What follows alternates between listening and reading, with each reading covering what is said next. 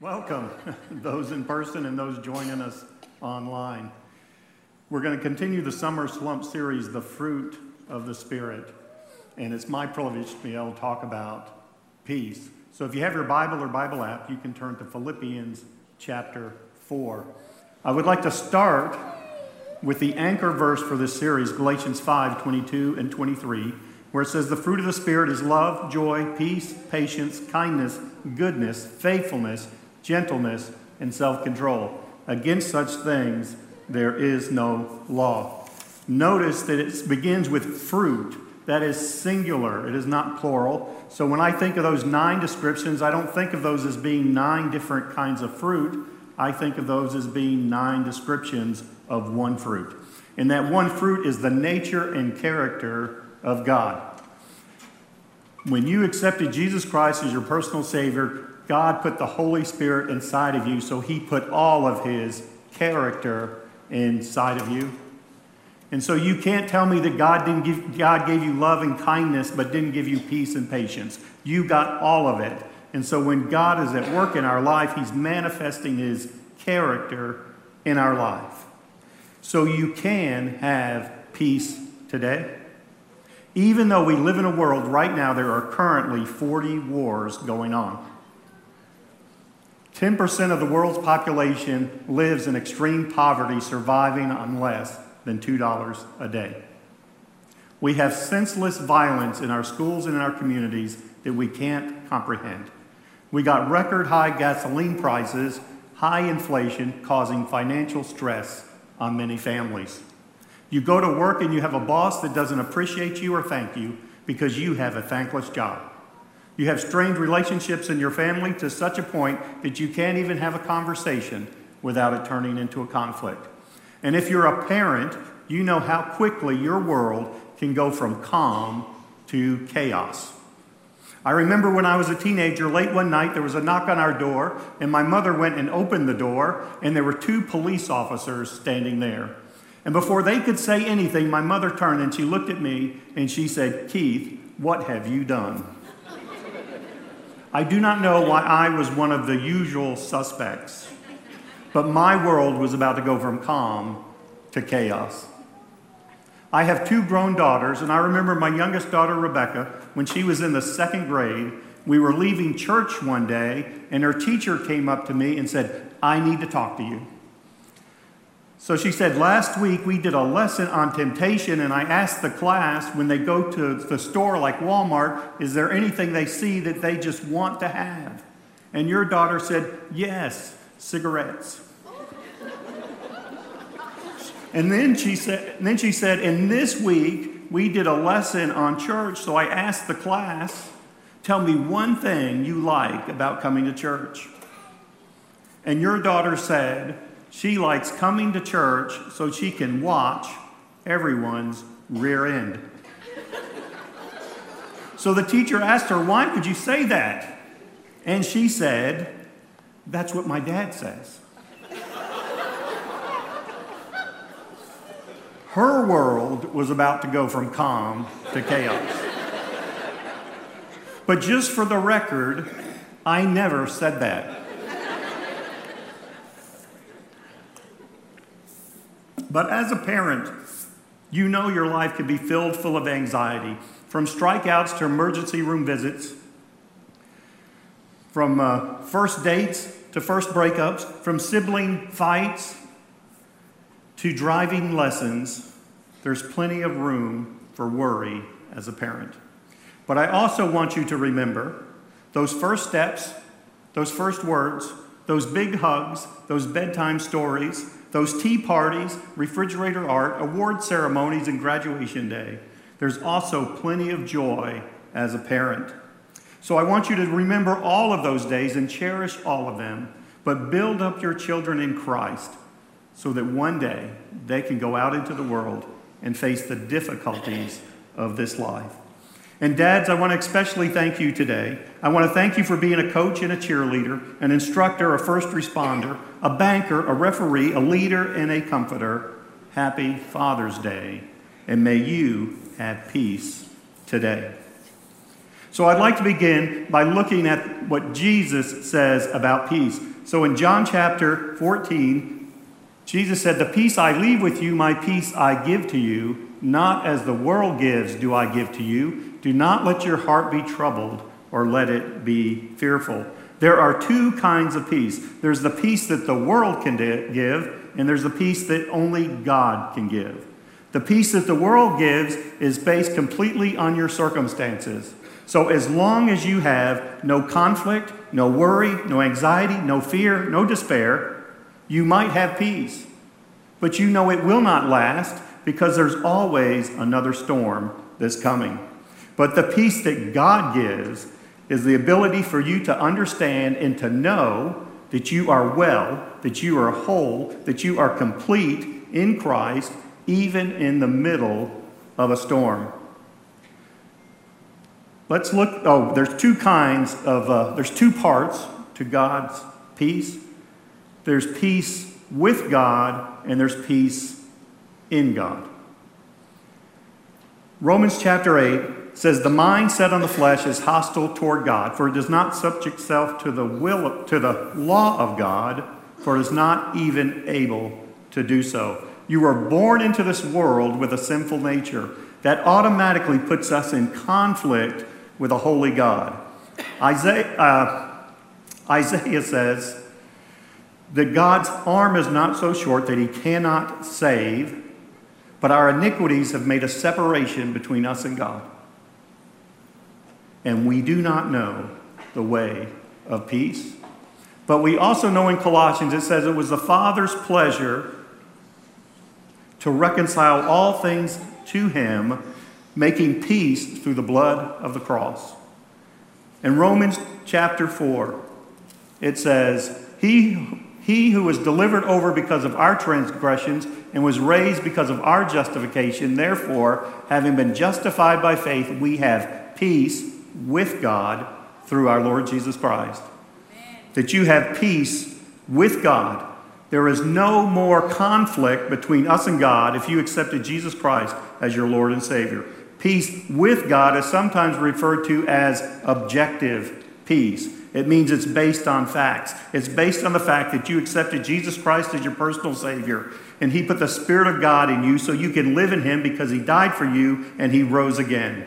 It's that belief in who Jesus Christ is. Objective peace. You have peace with God. You've probably seen this bumper sticker before that says, No Jesus, no peace. No Jesus, no peace. If you have never accepted Jesus Christ as your personal Savior, then the only peace you will ever know is the peace that the world can give, and that peace will not last.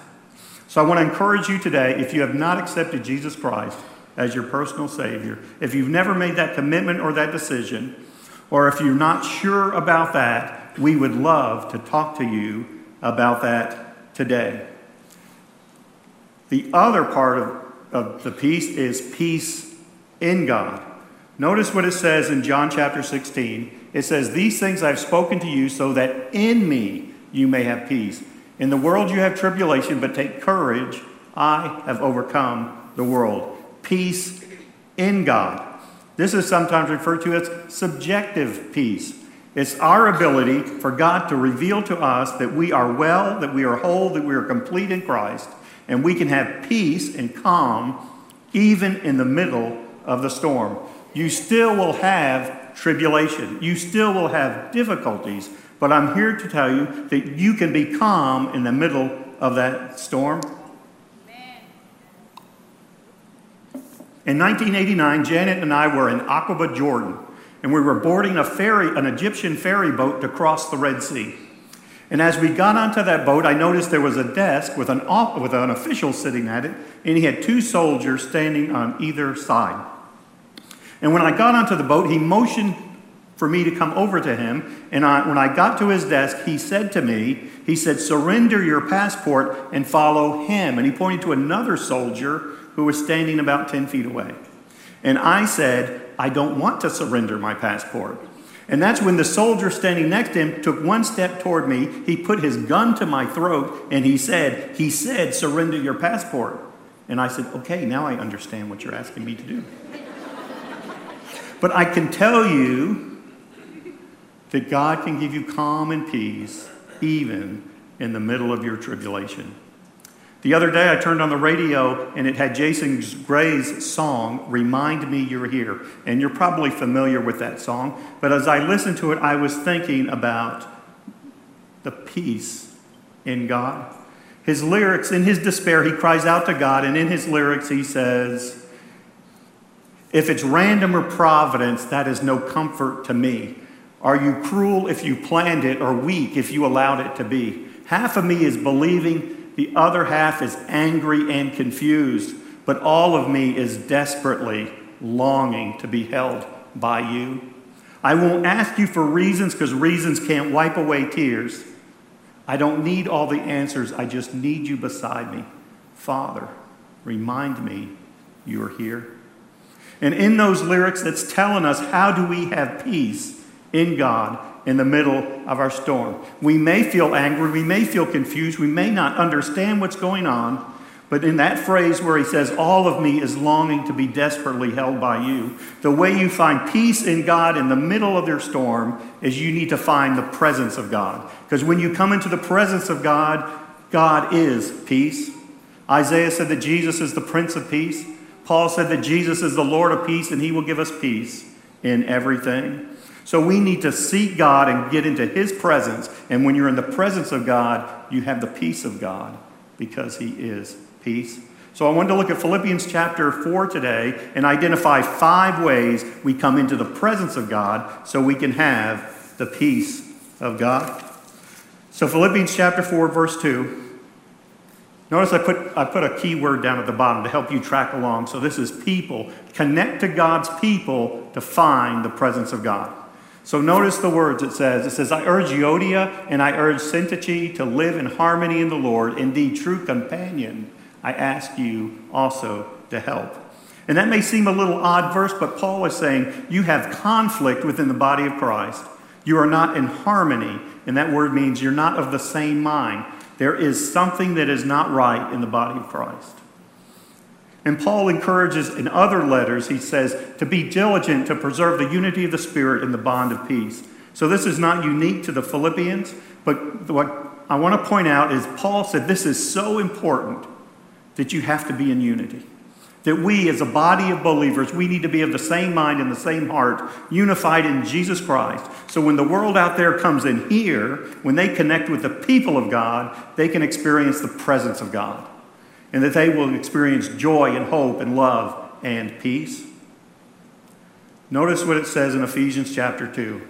It says, But now in Christ Jesus, who was formerly far off, we have been brought near by the blood of Christ. For he himself is our peace, for who made both groups into one and broke down the barrier of the dividing wall. He's specifically talking about there's the group of Jewish people and there's a group of non-Jewish people and they were separated, they were divided. But when Jesus came and died and he died on the cross, he brought those groups together. He tore down that division, that cultural, legal and religious division between them. And he says now they can be in one. So, as the people of God, we can be in one. We can be in unity in the Spirit of God so that when people come to connect with us, they experience the presence of God. Many people today and tomorrow will be remembering Juneteenth. And so I want you to know at this place, Jesus tore down every division and barrier that separates us. There is no longer a division based on the color of our skin or our ethnic background or our political viewpoint. There's no distinction between where education level or how big your bank account is. There's not even a division based on what college team you support. It does not matter. We here at Northeast, we are unified in Jesus Christ. None of that matters. But we want anyone out there who comes into this place that they would know and experience the presence of God. It doesn't matter if they're a committed follower or just someone searching for answers. We want everyone welcome here because when you connect with the people of God, you can come into the presence of God. Several years ago, I had a couple in my Sunday school class. Their name was David and Sarah, and they had a large family. But I remember one night I got a phone call from Sarah at 2 o'clock in the morning, and she said, Keith, my house is on fire. And I said, Did you get everyone out and is everyone okay? And she said, Yes. And I said, Did you call the fire department? And she said, Yes. And I said, Well, then you're good to go. And I started to hang up the phone. And she said, But wait. She said, Can you be here? And I said, Certainly. So I got dressed and I went and stood with her. And then I realized that when some people are going through their most difficult times in life, it helps for them to connect with the people of God. That sometimes we just need to be there beside them. There was nothing I could do, there was nothing I could say, but just being present in their life during their difficult days, that brought them comfort and peace. So that's why we encourage you to get connected to a small group, whether that's a Sunday morning Bible study group, a life group that meets throughout the week, whether that's the men's group or the women's group, connect with the people of God here. So when you have those dark days, you have someone you can call, or maybe you're going to be that person that someone calls, where you can be the presence of God in their life, even during a difficult day. So connect with the people of God to come into the presence of God, and you'll have the peace of God. Philippians chapter 4, verse 3 says, Rejoice in the Lord always. Again, I say, rejoice. Let your gentle spirit be known to all men. The Lord is near. Paul saying, rejoice, and he puts emphasis on it, rejoice. He says it twice. And he says, do it always, not just in the good times, but also in those difficult times. Praise God. So we come into the presence of God when we start to praise Him. And that's where we can find the peace of God. But when I first read this verse, I think it seems kind of odd in context because just before this, Paul was saying, You have conflict in the body and you need to fix it. Rejoice. That would be like me saying, "You've got conflict in your family or in your work. Praise God. It seems almost upside down to you, but that's exactly the point that Paul is trying to make. Even in your difficult times, even when there's problems and tribulation, praise God. Because when you start to praise God, that brings you into the presence of God. First Thessalonians say, Rejoice always, pray without ceasing, in everything give thanks, for this is God's will in Christ Jesus. It says in everything, not for everything, but I'm going to be thankful and I'm going to, I'm going to praise God no matter what is going on.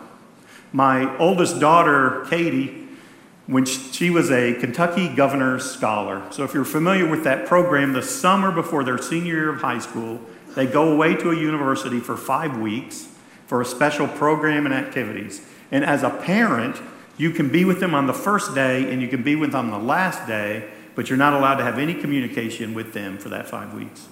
And they're not allowed to have cell phones.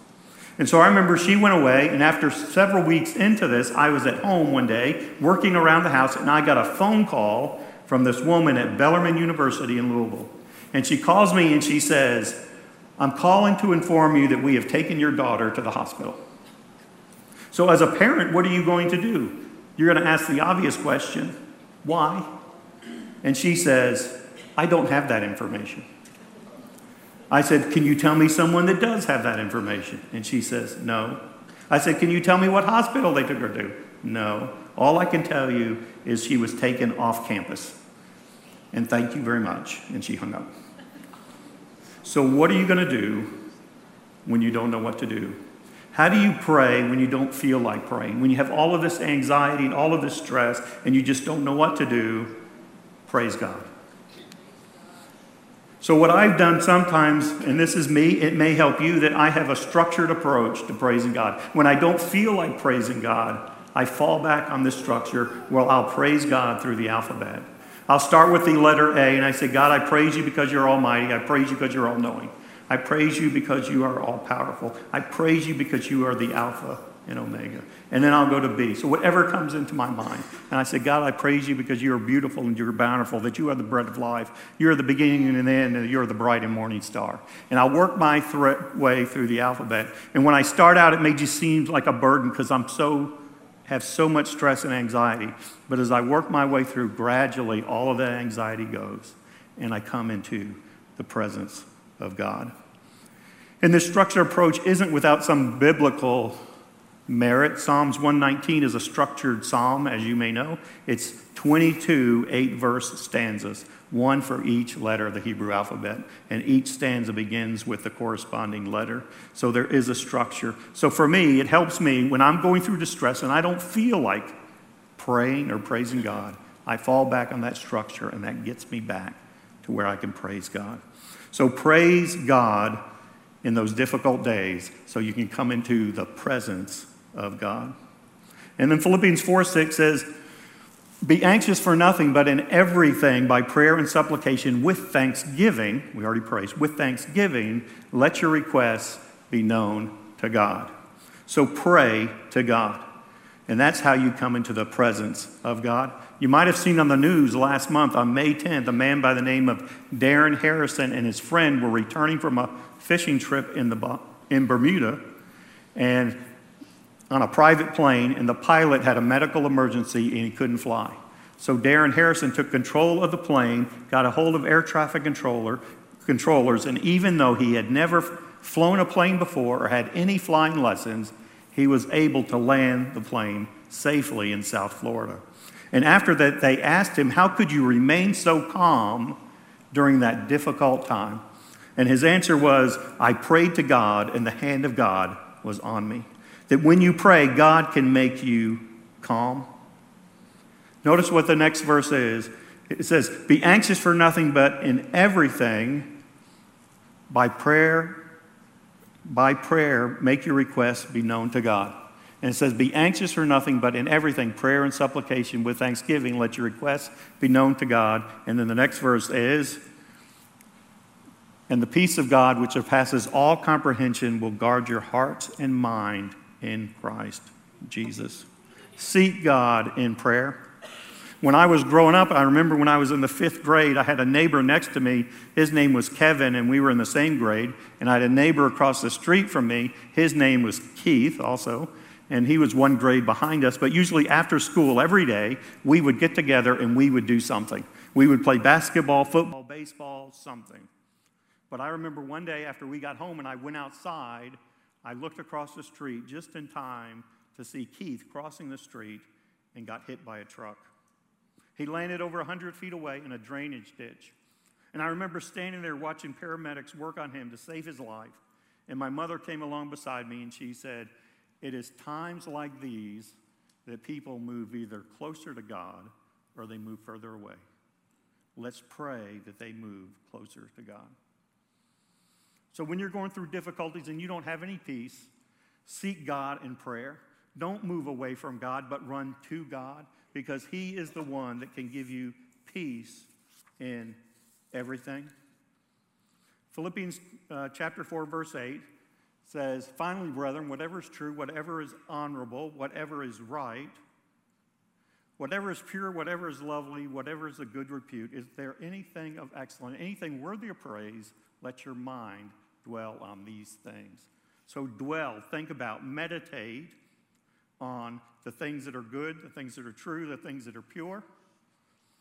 This verse became much more meaningful to me several years ago when I was reading Warren Wiersbe's commentary on Philippians. And he takes this verse and he connects it to Psalms 19. Psalms 19 says, The law of the Lord is perfect, restoring the soul. The testimony of the Lord is sure, making wise the simple. The precepts of the Lord are right, rejoicing the heart. And the commandment of the Lord is pure, enlightening the eyes. The fear of the Lord is clean, enduring forever. The judgments of the Lord are true, they are righteous altogether. So, Paul in Philippians saying, telling us to dwell on, to meditate on, to think about the things that are right, the things that are true, the things that are pure. And the psalmist is using those same descriptions to describe the Word of God. And so that's why down at the bottom I put promise, or it could be promises. When you're going through difficulties, think about, dwell on the promises of God. You may have heard of Gracia Martin Burnham. They were missionaries in the Philippines 20 years ago. And in May 2001, to celebrate their 18th wedding anniversary, they decided that they would go to a nearby resort hotel for the weekend. And while they were there, that hotel got overrun by a Muslim extremist group called Abu Sayyaf. And they came in and took many hotel guests captive, including Gracia and Martin Burnham. And they took them off into the jungle with the intent of holding them for ransom.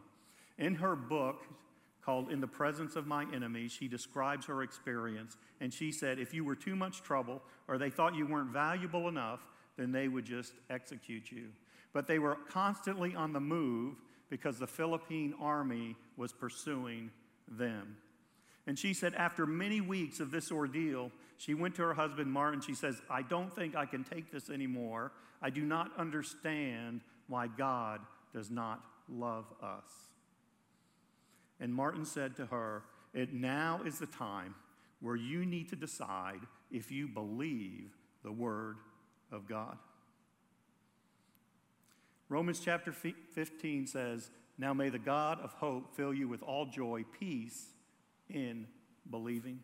We got peace in believing the word of God.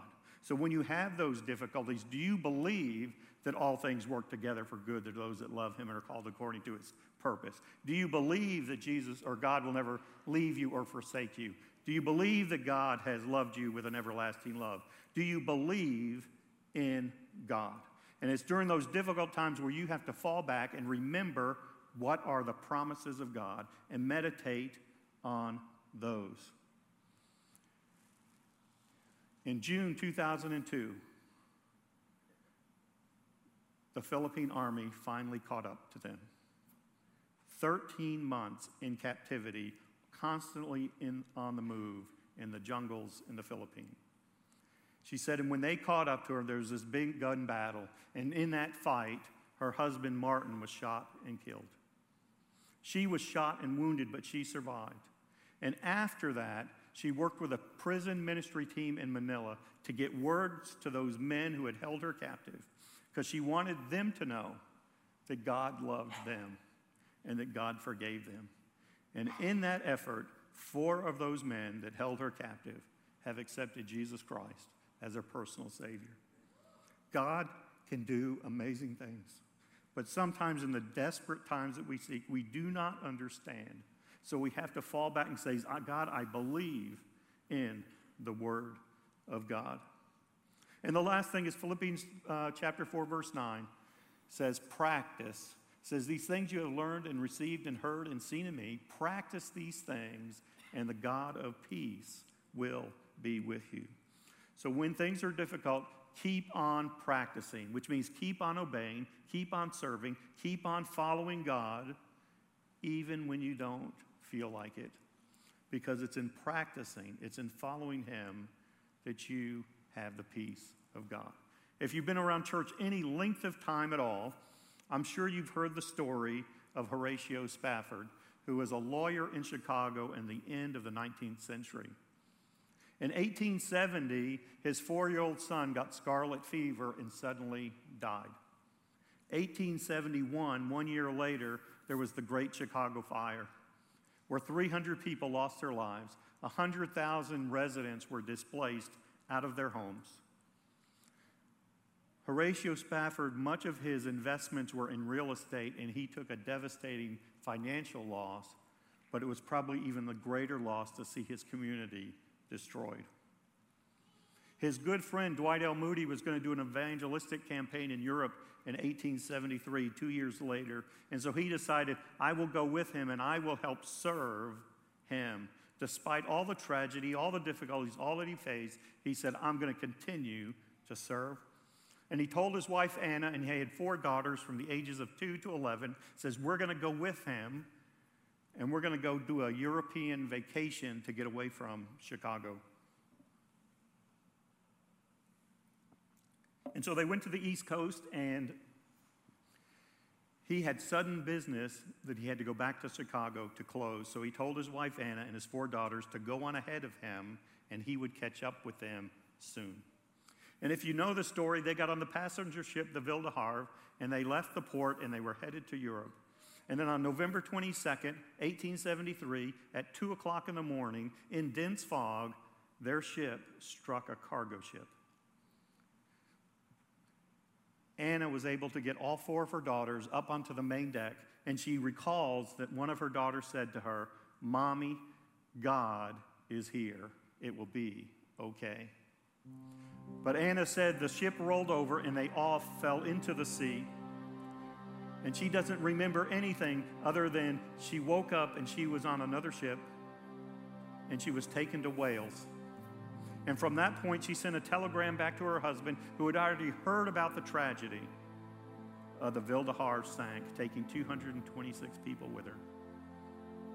But she sent a telegram, and the first two words were saved alone.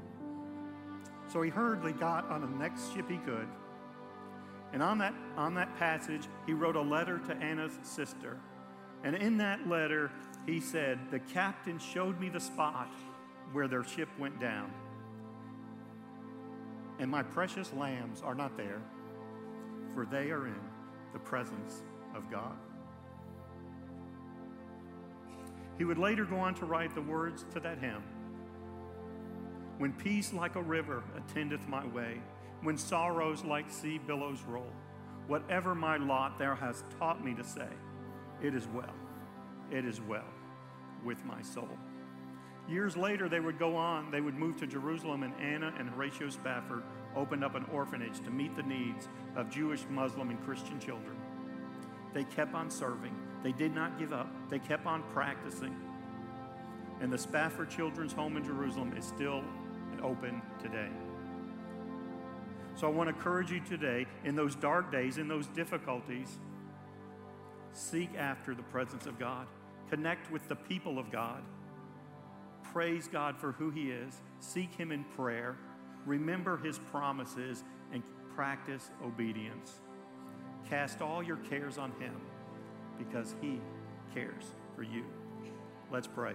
Dear God, I just thank you for this day. I thank you for this opportunity where we can just come into your presence and know that we are well. Father, that there is peace in the presence of God. Father, I thank you for your love that overwhelms us and holds us even in those difficult days. Father, if there's anyone here that's seeking after you, may they find hope and love and peace today for your glory. In Jesus' name, amen.